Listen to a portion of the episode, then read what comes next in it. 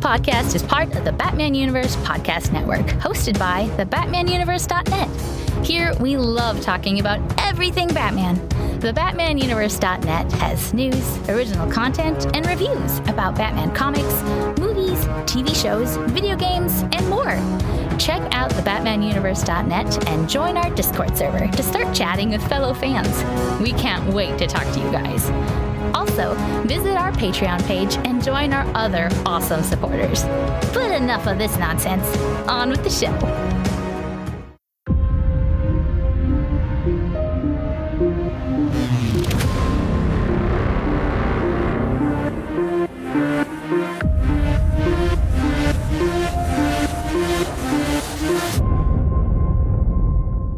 Welcome to the Batman Universe Podcast. I'm your host, Scott, and today we have a special episode. Joining me is Lou Tambone. Lou is a writer, editor, and musician who has performed across New Jersey, New York City area.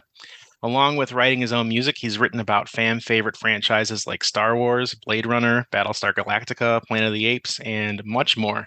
But today, we're going to focus on The Joker, specifically a book that Lou, along with co-editor Rich Handley, Um, put together. It's called The Man Who Laughs, Exploring the Clown Prince of Crime. It's out now from Crazy eight Press, and you can find it on Amazon or the Crazy eight Press website. Both links will be below.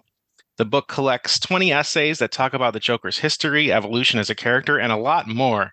Thanks for joining me. Thank you for having me, Scott. This is great. Yeah, I I have a review up that'll also be linked below for people who want to read it.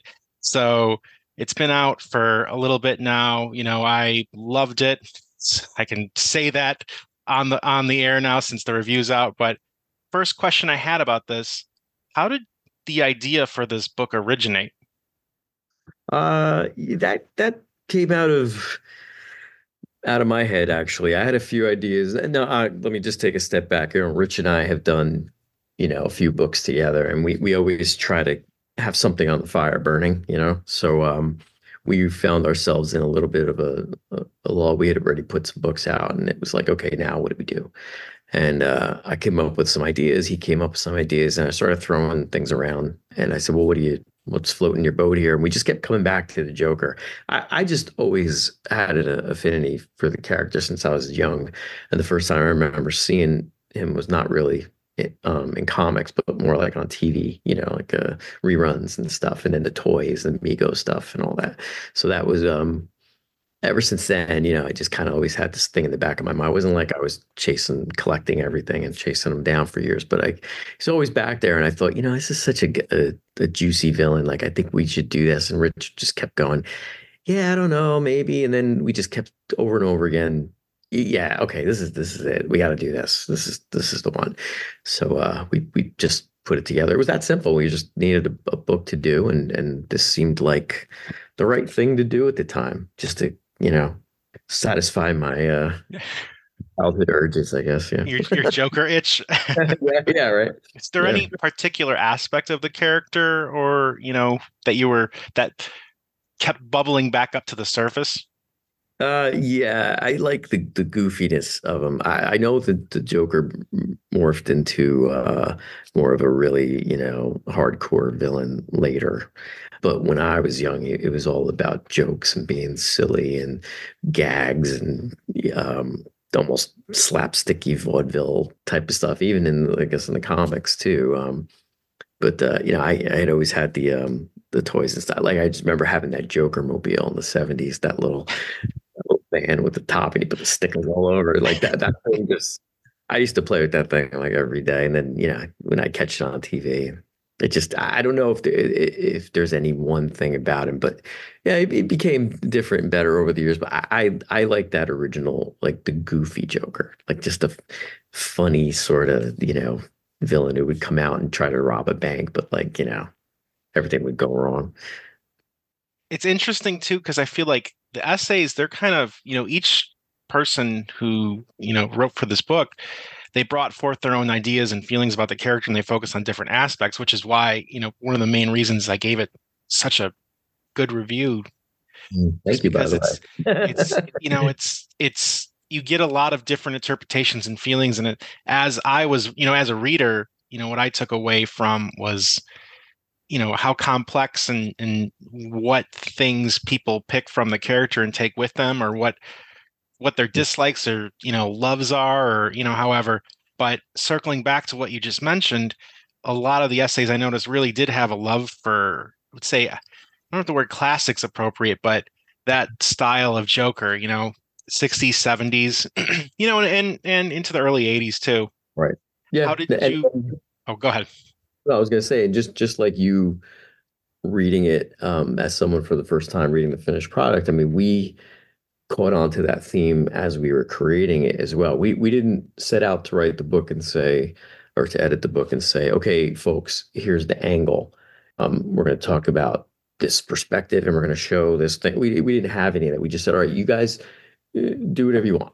Let's see what happens. And more and more essays came in that were sort of like that, giving their own perspective on, you know, I think this type of Joker, it was not cool, or I, I really like this kind of Joker.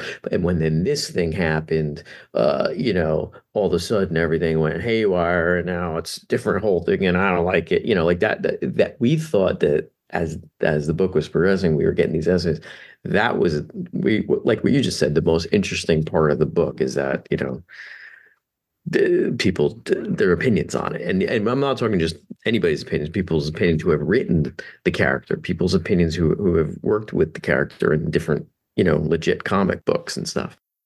That's a great launching point for my next question, which was, you know, there are definitely some recognizable names in here that, you know, for our listeners who look up the book and just go through who's written, you know, the essays, you know, a lot of them will stand out to them. How did you go about choosing the essayists? Uh, well, we were lucky enough to have worked with some of these folks before, and, and these are all solid people, great, great folks. Um, so you've got, you know, your Paul Kupperbergs and your Bob Greenbergers, you know, folks who have, have, have done all this stuff before. Um, let me just take a peek through here. We've got, yeah, we got Bob, Bob, Roz, Bob Rozakis and and Steve Englehart are like the bookends. So we've got Bob in the in the front, and we've we've got Steve at the end. We were able to Um, get them to help us out with the book as well because of Paul and, and Bob and, and everybody. Like, to, you know, we would kind of pick their brain and say, hey, you know, we, we want to get somebody to do like a forward. I mean, who, who, oh, yeah, call Bob, you know, and they make it sound like somebody, ah, just call Bob. Like, okay, like, how do I call Bob, you know, like, so they, you know, they put us in, all in touch and we, um, and, we and, and you know what? Everybody was so cool. Like even uh, Steve Englehart, I didn't think Steve would, would go for it. And, uh, you know, I'd never met him. I, I didn't know him. I didn't know Bob either.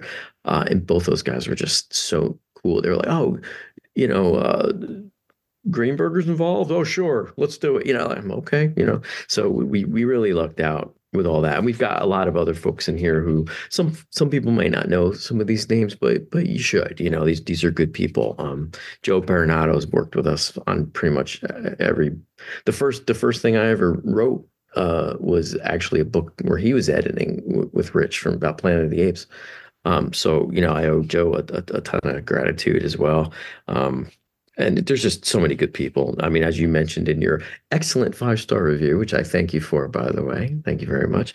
Um, you know, John Trumbull did a, a great piece on the, on the animated Joker voice. Um, I mean, I don't want to list everybody's here. You got to get the book and and and read it. But uh, Joe, we had Joe Duffy in there, you know, and I mean, talk about experience, you know, out the wazoo there.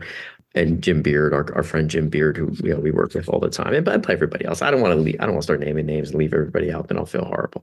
But uh, yeah, it's. Um, I hope I answered your question. We we we we just put it out to the folks and said, hey hey guys, what do you want to do? You want to be involved in this? Let us know what you want to do. And that's, people came back. Some people, you know, say, oh, I don't have time or whatever, but everybody we've got in this book is, is somebody we handpicked, you know, and we asked to, to be there. And um, I think they did stellar jobs. Like really, they yeah, brought well, their A games all the way, you know? Yeah. They certainly give people a lot to think about. You know, you mentioned a second ago, Jim Beard, and yeah. he had a whole chapter on Cesar Romero and kind of this idea of, you know, this Latin lover boy, I think was the, the phrase he used, but Joker having a unique relationship with all of his malls and, and kind of the conceit that the show, in the sixties brought that idea to the Batman universe, and it kind of transferred over into the comics. And it's something we see time and again. You know, obviously the famous Joker relationship is with Harley Quinn, and that ended, and they have a newer character called Punchline they brought in. But this pervasive idea of the Joker having a mowl, and, you know, I wanted to ask you, you know, is that, when you think of the Joker, is that something that is a mainstay that should always be there? Do you have feelings about this one way or the other? Or I don't, I don't have particularly strong feelings about it. It's like, it was almost like they wanted to make him the anti-James Bond, right? It's like, yeah, you have the Bond girl, and you got the Joker girl, right? It's like, uh, but I see, and and that's the, the genius of bringing somebody like Jim Jim into the project is is you get the, this great angle that you weren't thinking about. Like, and he's like, oh, I'm gonna write about all the girls. I was like, oh, right, great, you know?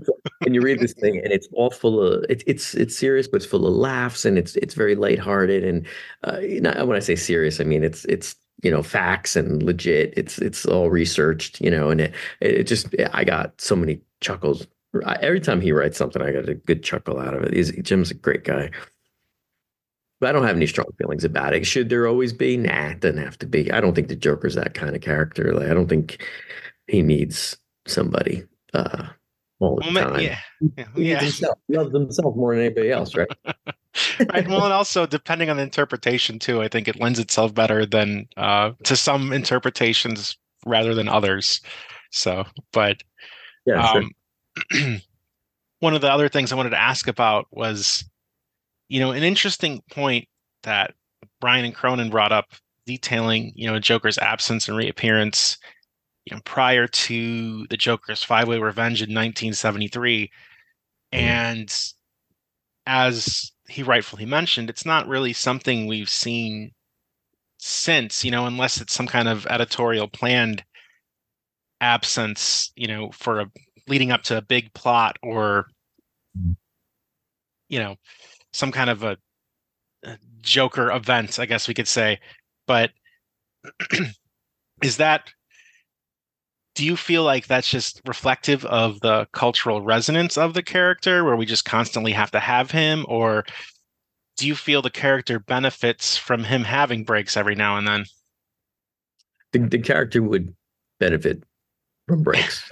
It's the kind of, kind of similar to the animated series. You know, every every one of them didn't have the Joker. It was like every, I don't know, four or five. I don't, I don't know exactly. But, you know, you, you need you need to breathe a little bit. Uh, yeah. And I, I don't know that it's, you know, oh, the cultural impact of the Joker is why we put him in all the comics now. I think maybe somebody along the line realized that this guy sells books, you know, and and we got to put him in everything. You're going to have Batman, got to have the Joker. You know, it's like, all right, well, you don't have to, but, you know. And I think many of the essays in the, in this book do do reflect that opinion uh, as well. Definitely. And, and, and characterizations too, like how it's, the characters kind of, it's, at least from reading the book, at the vibe I get is, you know, the character's definitely grown darker, but a lot of, you know, and, and this is not really any kind of like mind blowing revelation, but a lot of it kind of circles back to the Killing Joke, which, you know, is, most Bat fans know about, they've read it, you know, they have feelings one way or the other. But, you know, to that point, the essay that I really gravitated towards, and I was wondering if you had, what thoughts you had on it. I didn't want to, I don't want to lead the conversation on it, but Jo Duffy's essay, Joker, Stop Punching Down. Yeah. And and again, the, the genius of having somebody like that involved in your project shows, right? It's like you, you wouldn't, well, I don't know about anybody else. I wouldn't think to assign that essay to somebody. Like I, I wouldn't, I would not have come up with that idea and said, okay, here, go write this. Like, but Joe comes in and goes, here's what I'm doing. Yeah. And it's like this, this, you know, wonderful, wonderful thing. Like, I just, I don't know. Well, uh, I, I don't think I'm answering your question. What was the, what was the actual well, question? I was just wondering, you know, how Jo Duffy kind of relates to the character, and, and how that character's kind of a morphed into uh, more of a, a, a serial killer, you know, that, that, and, yeah. Yeah. yeah, yeah, yeah, yeah. Like, I, yeah, and I and I do I I, I sympathized with what she was saying. I, first of all, I just like how she opened it with the Lego quotes. Like I'm thinking, like It was great. And then she kind of goes into a, a whole different thing. But yeah, and, and then she kind of, you know, I'm, she's friends with everybody, of course, but she kind of like took took some side shots at maybe Frank Miller and stuff, like kind of on the side and go, guys, you know, what are you doing? You know, not shots like in a bad way, but like friendly nudges, you know, like, ah, oh, come on, you know, like uh, we're buddies. What are you going to do this for? You know, and I, and I, I thought that was a, a, an honesty, you know, like it's it's uh, it's not like it's this cabal of writers who just all, you know, adore every word that's written that that they write, right? Like mm-hmm. else writes, oh, you wrote this, oh, it's beautiful, I love it. You, you can take something that some a colleague has written and you could say, yeah, come on, man, this isn't this isn't the direction I want to go, and and and then you know talk about it and, and still be friends. I, I think that's I think that's great. Yeah, you know? Well, and I, I like it too because I also feels like it it kind of in a way you know maybe implicitly cries for different interpretations or to bring back different, you know, ideas mm-hmm. of who the Joker is. You know, maybe we could possibly see a day where we move away from the, you know, really dark serial killer aspect and something that's a little more fun or a little more, you know, less about the um, mm. mass ex- uh, city destructive plots and mass extermination, you know, events and more about, you know, just weird robberies or vaudevillian exercises. Yeah, no, I'm I'm all about that. I I think that would be great, sort of a, you know, going back to the roots type of thing. Because I do like the newer st- stuff that I see out, in, like the films. Like I, I like the Joker film. You know, I don't feel like it's very much tied to the comics or the lore or whatever. But I did think the film was was was it was dark, it was violent, but I, I something about it I, I liked. I don't know what it was. It was kind of like over here, you know, like it was taking place like over over there somewhere. Like and you're, and you're like, okay, well, that's, as long as you can understand that and note it, you know, put it into your brain that it's not really meant to tie into like the other movies and stuff, and yeah, you can enjoy it. And they have another one coming out, and I'm I'm curious to see that. And I, you know, that was a bit of the problem I had, I guess, with Heath Heath Ledger's Joker as well, is that he just wasn't that funny. I didn't think like he was. He was very good in the role, and I love the movie. I, I like all the movies, you know. I, I don't really have a problem with, with the films, even the goofy ones. I'm like, all right, well, they're goofy, you know. They, uh, you know, Batman and Robin or whatever. It's like, all right, whatever. You know, they're just goof goofball movies. Schwarzenegger, really. Um, but uh, you know, he, Ledger's was those. The Nolan films are, are serious, more dark and serious, I think, and and and I do like them, but I, I just felt like I needed some more jokes.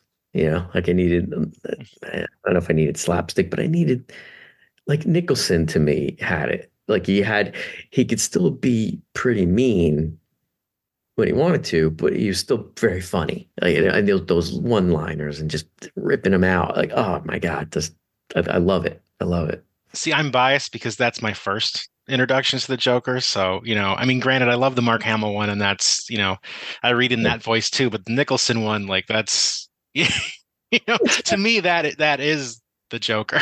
So. And you wouldn't think that, like thinking about Jack Nicholson, right? You're like, yeah. like beforehand, you'd be like Jack Nicholson, but people thought that about Michael Keaton. Yeah, right? It's like Michael Keaton's Batman. What the heck is that about? And then you see it, and you go, oh, okay, that that works. I like that. You know, the old like because, and you could almost flip it too. Like I, I could almost see Michael Keaton having played the Joker after seeing him do like Beetlejuice or something. Like he, Beetlejuice is to me very Joker-like. You know, he's just kind of quips and, you know, saying silly things and causing damage in his own little way, right? I mean, I don't know. Definitely, I, yeah. Right? I, I, I yeah. think about that sometimes. I say, you know, he could have played either character. It would have been great. One of the themes, mentioning the Joaquin Joker movie for a second, there's a couple essays that touch on this idea of empathy for the Joker. And, you know, there's one, Empathy for Emperor Joker, that, you know, kind of talks about this long road from point A to point B of where we're now offering empathy to this character. And then you have one that directly talks about the newer Joker film, the whatever the Joker wants, the Joker uh, goats or gets, uh, but it's a last name for listeners um, of a very real subway sequence that was I guess the word I would use would be modeled for the Joker film, or referenced would be another way to phrase it. How do you personally feel about sympathetic or more empathetic portrayals of the Joker?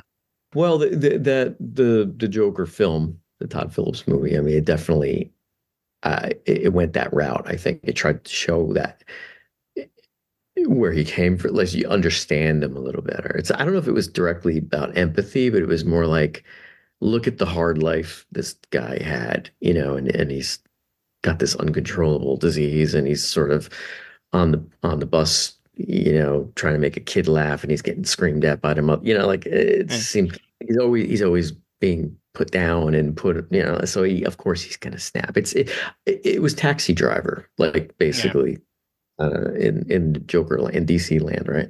I guess I, I I don't know how I feel about that. Should we feel bad for this guy? I don't know. I, I don't I don't think so. I have a hard time feeling bad for people who are aware of their actions. Now, if the, if the Joker is legit crazy, maybe he doesn't know what he's doing, you know, but, but it also touched, that movie also touched upon the failings of the, uh, the governmental systems, you know, to care for people or, or to help people who have conditions and, and problems. Um, you know, the f- fundings are cut, and, and the hospitals are dirty and nasty. And how is anybody supposed to be rehabilitated in, in such conditions? Right. That's, I, I feel like there were a lot of deep messages in that movie. Right. Um, So, I, so it is easier to to feel bad for this guy in the in the film. In the comics, I don't know. You know, I think comics are comics. You know, good guy, bad guy kind of thing. And I know that's getting muddy in the later years. Yeah. Well, I but, think it's hard too, because even though it's very hard to do, and the comics keep changing, or they keep restarting or rebooting or whatever, there's always a a canon that a lot of fans uphold to. Whereas movies, you can kind of do whatever you want, and those ideas, those characters kind of can be translated however they need to be. Right, because it's different medium. medium. Yeah. So you can say, well, that was the comics over here. We're going to do something else. But, but like, I th- I think they're doing that in comics as well. Like, they're just saying, well, just forget this. You know, we're going to do this one over here.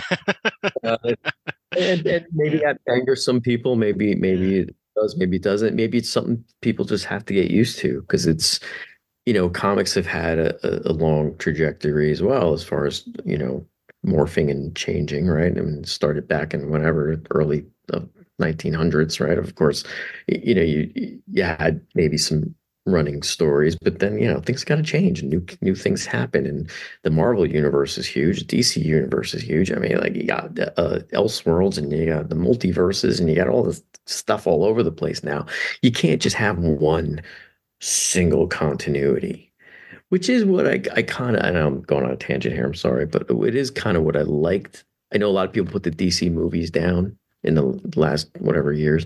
Um, what I did like about them was that they they they kind of were just like, here's this, here's that, here's this, here's that. It wasn't so much like everything was so connected, driving to this one big event. Like, you know, there were some connections, but I don't feel like they ever, um, I, I think D C was always sort of screwed. It was kind of like, if they went for the focused narrative and, and the big connecting uh, storyline, they would be accused of copying Marvel, right? Right. But if they didn't do it, and they just kind of did one-offs, and here's a story, here's a story, like comic books do, they would be criticized for not doing what Marvel does, right? So it's like they kind of like can't do anything without getting criticized, because Marvel did such a great job with this whole that whole stretch of movies. Uh, you know, that was that's become like the new comic book hero standard. Like, you have to have this just fifteen year uh plan, I guess. And and I I don't know if that should be the case all the time, you know. To you know, and who knows what's going to happen now with all these new, with James Gunn and all his stuff. Right. And that's, you know, and it's, it's, I mean, I guess the whole connected thing at the end of the day, it's, it's neat, but I also feel like sometimes you do sacrifice a lot of thematic things. And I feel like D C at the very least was coming from a thematic mm-hmm. angle, whether you agree or disagree, you mm-hmm. know? And I did, yeah, I liked the Suicide Squad movies. I liked both of them. I thought they were, they were both pretty fun. I mean, people didn't like it. And you had your Joker there too. Another another unique take on the on the Joker uh, with Jared. I, I thought, I, you know, I liked it because it was different. I didn't love it. I didn't hate it, but I, I thought, well, it's something else, something new, something right. else to look at. He was more of like a gangsterish type of guy. And I was like, okay, that's, you know, like that kind of tracks, you know. I think people didn't like the way he looked, but I, I didn't care. That was like, whatever. I thought it was pretty fun. And I, I Harley Quinn was great. And, and I, I don't know. I just, I liked those. I liked, I liked a lot. It's like the first Shazam movie. I liked, uh, you know, I, I didn't think Black Adam was all that bad. I, I, I don't know why it tanked so hard. I thought the Flash movie that just came out wasn't that bad. Everybody's just panning all these movies. And I, I didn't think they were that bad. Yeah, no, I really liked Black Adam. The Flash, I was kind of eh, on, but, um, it wasn't yeah. great. It wasn't. Yeah. It wasn't ter- terrible. You know, right. I got a few laughs out of it. Like I thought it was pretty good. It was well done. So one thing I wanted to ask, and I feel I should have asked this earlier, but what, who, or what is your favorite interpretation of the Joker? Well, yeah. How do you answer that? It's like saying what's your favorite, you know, album. uh, which which one of your two kids is your favorite? Um, Let me think. Uh, my first introduction, as I was saying, was the T V series. So Cesar Romero holds a, holds a special place here for me, but also that seventies style um, Joker as well, like that Neil Adams type of look, you know, with the, the chin and the teeth and the stuff. Like I just, I that that skinny kind of madman with the with the uh, the funny vehicles and stuff. Like I, I just I, I like that whole that Joker right around where his solo series is. That right around that kind that that Joker. I think he was the funniest um, print version for me, or, or my favorite print version. But the T V Joker, and again, maybe it's just because that was the first time I had seen him live uh, in action, moving around and talking. Maybe maybe that's what did it. But that I think he's. Uh, He, he's tops for me. I don't know. It's probably an unpopular opinion, but I I I, uh, I enjoy it.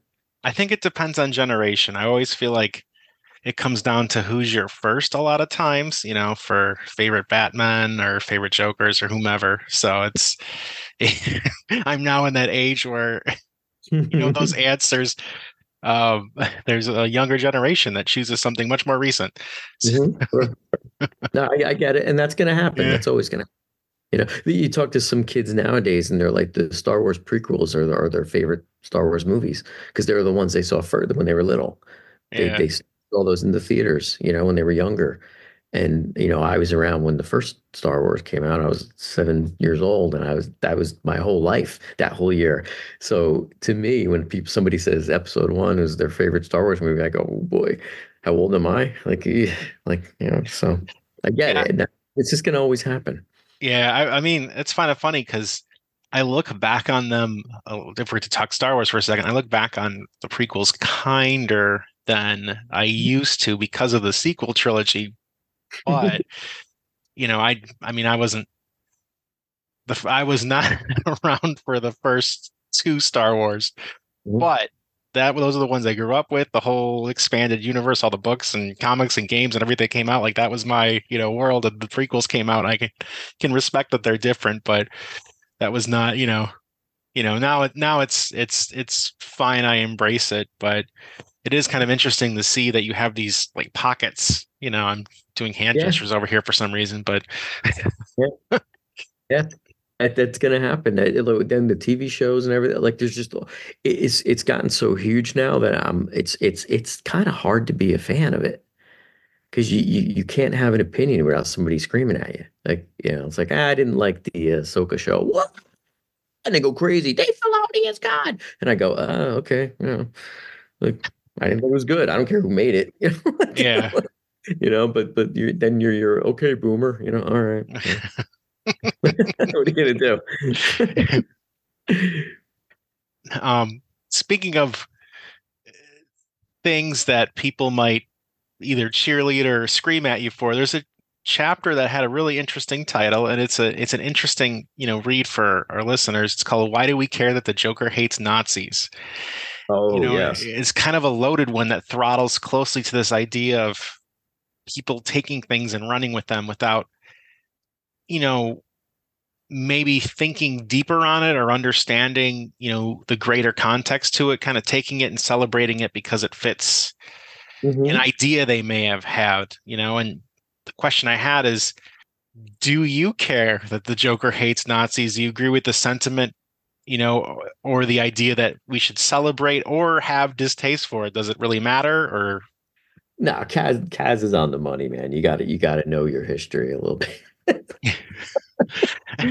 Right? I mean, you can't just run around calling anybody a Nazi. That kind of like mm. makes it makes it into nothing, right? But again, and I, I keep saying this, that that's the genius of of these folks who wrote for us. Like, it's just, I would have never thought to to do that essay. It's like, and, you know, I'm going to do this, and we, me and Rich go, all right, you know, like, let's see what you got. And and the first draft of that essay was actually a lot. It was almost twice the, I think it was twice the size. And we we had to, like, you know, like, hey, can you can we cut some of this out? You know, it was it was a, it was really big. It was really long, and we didn't want readers to get too bogged down in one particular essay. You know, like, so you're reading it, this is funny, that's cool, look at this, oh, look, and then you got this big, long kind of slog about, you know, the internet and Nazis. And if if it, if if readers get a little too weary, toward the end, they're going to be like, all right, I'll, re- I'll read the rest of this later. You know, you you want to kind of keep that keep that attention there. And, and and and he agreed completely. It wasn't like we had some disagreement over it. You know, we explained all that, and he, oh yeah, no problem. And he, re, you know, ripped some stuff out and rewrote some things, and much better draft the second time. And we edited it and put it right in. It was it was a no brainer. Great. Every one of these essays was a winner. I, we couldn't believe it. We were like, this is this is fantastic. Just every one of these, bam, bam, great. And that is actually an interesting point, is that, you know, that's something I didn't think about, just because I was, you know, I was picking an essay a night as I was reading this and kind of, you know, reflecting on them and where I landed. And in a lot of ways, it helped me identify feelings I may have about different interpretations and, and whatnot. But, you know, they are very digestible chunks, you know, where where people who maybe don't think about critical theory, or, I mean, granted, it's I, when I say that, I always think of like the capital L literature version of that word, but it's not inaccessible or anything. I guess that's what I'm I'm getting to, is that they're they're very accessible essays that I feel like casual, you know, readers or fans who maybe read mostly comic books and only like a handful of books a year might enjoy. Yeah, yeah, I, I agree with that one hundred percent. And did you guys have to do a lot of curbing of edit or editing, or was it just kind of, you know, here and there? It was, uh, I would say, no more or less than any of the other books we've done, which which is a lot. We go through, um, we read each one of these. I mean, we probably read them three, four times, and that's, you know, between the edits and stuff. So here we take it in with what I, I don't know, I can't speak for Rich, but what I what I do is, an essay comes in, one of us will pick, okay, you're you're first, or I'm first, right? This is when you're working with someone else, what you do, right?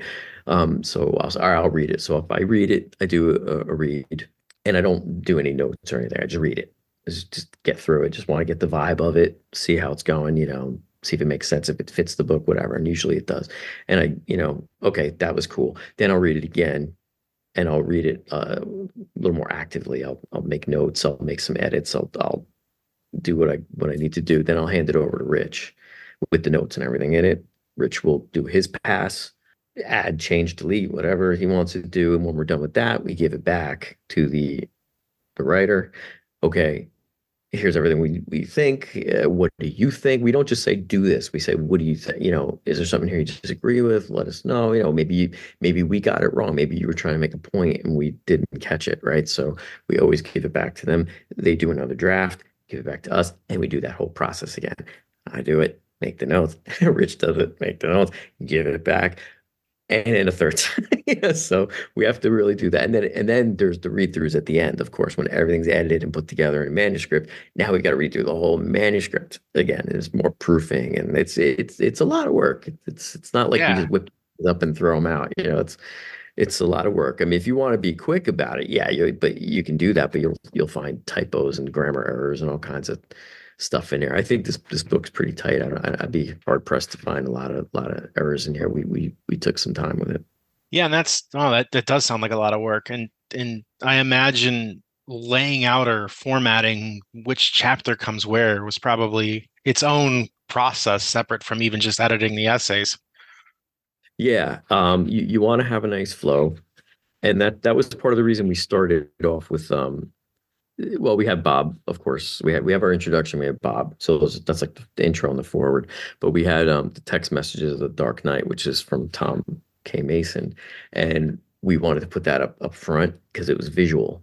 And uh, Dave Pipgris, who did some of the layout and the graphical work for the book, he put together those iPhone screens and, and all that. Great job.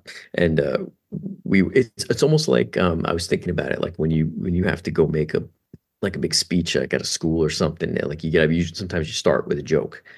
It just kind of lighten the mood and just kind of capture everybody's attention. That, that's kind of in my mind. That's what that essay was about. It was like putting it started off with a joke, and and it's a book about the Joker, right? So it's like this all just fits. It works too well. We have to open up with a joke, and I thought that that was written very well. It was very funny um, mm-hmm. to kind of imagine these guys all having text messages in nineteen thirty, whatever, you know. It's, it's just, and it, you know, it's just, it's a, it's it's hilarious.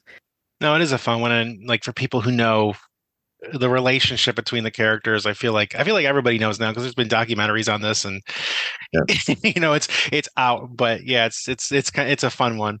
Yeah, I liked it. One of the last questions I had, you know, is something I noticed reading through the whole thing, and that's, you know, one of the themes that a lot of the writers keep coming back to is, you know, how adult and serious, and someone even used the word grim, uh, Batman comics are now, and more importantly, how less heroic it feels, you know, as a result. Is mm-hmm. that something, you know, would you agree? Do you think, you know, in general, maybe that Batman, the tone needs a course correct?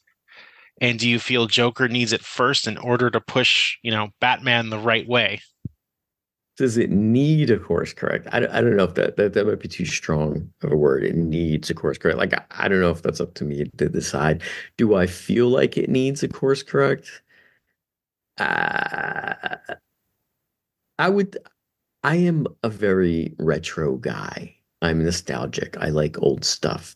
I don't know that we've had a proper reboot of this stuff yet. And I'm not talking just movies. I'm talking like the, I don't know all the comics, but I like some of the comics.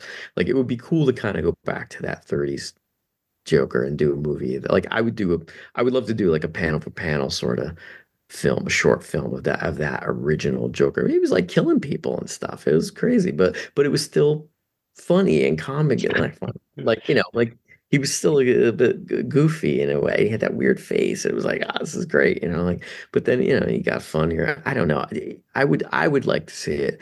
I don't know what what James Gunn is going to do with the movies uh, as far as switching to the movie universe. Um, I think he's just going, you know, knee deep in like newer stuff. Like newer to me is like twenty years ago, thirty years ago. like like new newish, you know, I guess stuff like that. I guess he's Superman Legacy, he's looking at that and some other things, which actually I did this just finished reading that um not long ago. So like I, I don't know, but I think he had a chance here. And this is not what he should have done, but this is in me, where you know you you, you could take it back and do sort of what Marvel did. Like, you know, they started with Iron Man, you know, just kind of like maybe pick somebody and go back to the root. Maybe we don't need to see the shooting in the alley for the ninety-ninth time. Maybe we do, maybe we don't. I don't know. It's It seems, a, I know p- people, friends of mine who I've spoken to many, many times who have said that that is the most grating thing about any Batman movie or show that they watch is like, we have to see that scene again, like again and again, where the, the parents are shot in the alley. And it's like the same thing. Even on the Gotham show, I think they were kind of, they referred to it. It's like, ugh. So I, I get it. They were a little tired of that, but I think if you go back and do it right, maybe not modernize it. I don't know. I don't, I don't know that I have good ideas, but I would love to see something a little bit more faithful to the old comics. I like, you know, go back to the the original guys, and a movie of Batman, a movie of the Joker, a movie of Superman, a movie of Lex Luthor, and and then eventually put them all together. I mean, it takes a long time, but I, I put out two album, two two album, two uh, films a year. You know, Like El- Elton John used to put out two albums a year, right? Back in the seventies. Put out two movies a year, you know, like a bad guy and a good guy. You know? And eventually, after ten movies, you get your Justice League, right? I mean, whatever. I don't know. And new, guy, new guys, you know, you don't see like, I don't know, like Red Tornado or wherever. You don't see these guys in the movies. You know, well, they're in the comics. Put them in there. Supposedly, yeah. We're getting a Metamorpho uh, appearance, at least in the new Superman movie, which when I heard that name, I kind of did a head turn. I love that character, but, you know, that's a that's a, a, a cut there, you know? Yeah, yeah. But, so hey, I, I don't know what they're going to do. I don't know. How do you how do you top what Marvel did? Mm-hmm. Uh, or do you have to? Like, I, can, you, can you just put out a good movie? I don't yeah. know. I think there's there's hope there, just because I feel like, you know, looking at what we do know about the ones that are coming out, we're getting a Robin and he's alive, and we haven't had a live action Robin since what, ninety-seven? Right. right. Or, or or a Jimmy Olsen who doesn't get a cave in the first five minutes of the movie. Yeah, right. Like, why happened there? Okay. Anyway. Before I end, is there anything you wished I would have asked that I did not? Hmm. Okay, we have asked. Let me just take a look through. Let's see who's in here. Uh, we we we had one essay from Valentina Rossi about is the Joker gay, and it talked about queer representation. Rich, that was another case of we wouldn't have thought to have done that, you know. And and and when she pitched that, now this is someone that Rich knew. I, I don't I didn't know her previously, and he just said, "Oh, you know what? I'm going to ask her to write this thing." And uh, I said, okay. And it came back with the pitch and everything. And we were like, yeah, okay. This, and, and, it, and it was just like, the process of this book was like that. It was like, okay, we need it. Who's the next essay? Okay, it's going to be this. And it was a completely different subject from the previous one. And it was something that was inclusive and something that was different. And we were like, yeah, the more we, we can have like that, the better. L- Lamar Sanforte's essay about the um, comparisons to the characters in African folklore.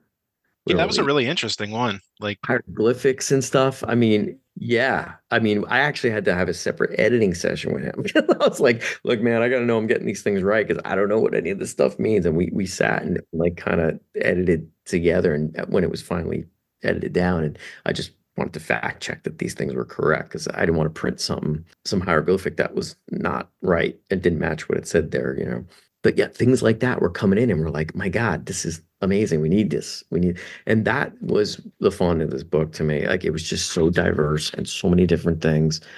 Uh, just, and Steve Englehart saying, you know, well, I don't want to spoil the book, but you know, he he had a strong opinion at the at the end there. We we thought it was genius. Like, this is great. And I agreed with it too. And of course, Paul and uh, Keith, we talked about John Trumbull. We talked about Glenn Howman, Kaz Towner, Joe Bernardo, Paul Cornish. We talked about his essay. And then Rich is, Rich is one hell of a joke, from Laughing Magician to The Man Who Laughs, which when he he compared the um, the, the Hellblazer stuff to the Batman stuff. G- again, genius stuff. I'm like, ah, how do we get so lucky? It was, right? It was so deep, too, because I am not a Hellblazer guy necessarily. I've read a little bit, but like very small amount, but like reading that, you could tell like this is obviously someone who has yeah. written about Hellblazer before and, oh, yeah. and really knows that character inside and out. And it is, it was the parallels that he was drawing in there was really kind of fantastic. Yep. And, and uh, yeah, we had done a Hellblazer book actually before, a couple books before this. So that was, I, I had learned a lot about that stuff. So it was kind of neat to have him do that. And he's recently put out a huge timeline book about Hellblazer as well, and Swamp Thing. And uh, yeah, uh, great stuff. Green, Bob Greenberger, uh, Joe Duffy, we talked about Valentina, Alan Porter with the numbers. We we talked about that before um, earlier, where, you know, all those appearances of the Joker, why, uh, how, how they went up in the years. And like, is that, do we need that? Doitano. Oh yeah. The clownfish, the la- he did he did an essay on the laughing fish. I, I thought it was great. It is a good little bunch of comics there. I've read those, and, and I I I, uh, I do enjoy, that's I see. I like that. You were asking before which kind of Joker. I like that kind of Joker. Like, kind of cool. What was interesting about that one, without spoiling it too much, I want to try to dance around it a little bit, but also give a little context, is what I took away from that is, like, there's a lot of like recent Joker stories that I kind of was, you know, in the comics kind of was bored by, and my reviews on the site probably reflect that for people who read all our reviews too. But that essay really put in the context of why, like, the predictability versus unpredictability angle. And, you know, mm-hmm. when you, when you boil it down, what makes the Joker really interesting versus maybe there are certain things we've seen too much of. And, you know, that's why we're not as enthused. Mm-hmm. He just rolls the dice and sees what happens, or, or does he not? We don't know, right? It's like, he's crazy. So yeah, again, great, great essay. He, he was, he was so like, I don't know if it's any good. You know, he's like, one of those. I'm like, come on, bro. Like, it's great. Brian Cronin, we talked about Jim Beard. We talked about Bobby Nash, another great writer, fantastic guy. Uh, he, he wrote that great uh, essay about all the teeth, like the, the, the scary teeth. That was fantastic. Uh, Mike Friedman, also fantastic guy. Tom Mason, we talked about. Bob Rozakis. Yeah, we talked about everything. I, I think we got the whole book in uh, in there. But uh, yeah, many, many, many thanks to everybody um, who wrote it. Many thanks to you for your great review. I am really glad you enjoyed it. I, I it's it means a lot to put something out there and then have somebody come out and go, hey, this is good. You know, like, instead of like, that sucks, and I toss it aside, right? I it it's it just we we were so happy to see that. Like, I think actually Bob Greenberger was the one who sent us the link to it. He had seen it first. He said, hey, did you guys see this? And we were just like, woo. Yeah, we didn't even advertise it yet. It was it was still on the schedule to go like go out and be, you know, put on social and everything. Yeah, before it came out. Magic Bob. I don't know how he did it, but I he... only found it because I got tagged. Well, anyway, it was great, and uh, we I, I got a kick out of reading that. I, yeah, nice, thank you. And and. Thank you for your time and for joining me on the Batman Universe podcast. You know, it was a pleasure to have you and talk about, you know, this book. And for people who are in our Discord, this was something I brought up while I was reviewing it. I was like, hey, you guys should read this book. And here's your um, episode further elaborating on my Discord comments. But yeah, thanks again. For those who want to pick up The Man Who Laughs, Exploring the Clown Prince of Crime, please check it out on Amazon. We will also have a link to Crazy eight Press, uh, the publisher, for reviews and more. You can visit the batman universe dot net. You know, if you want to chat with us, you can always hop on our Discord, or you can write us at t b u at the batman universe dot net, and we'll respond to your comments on air. If you like these episodes, please subscribe, rate, and share. Thanks for listening.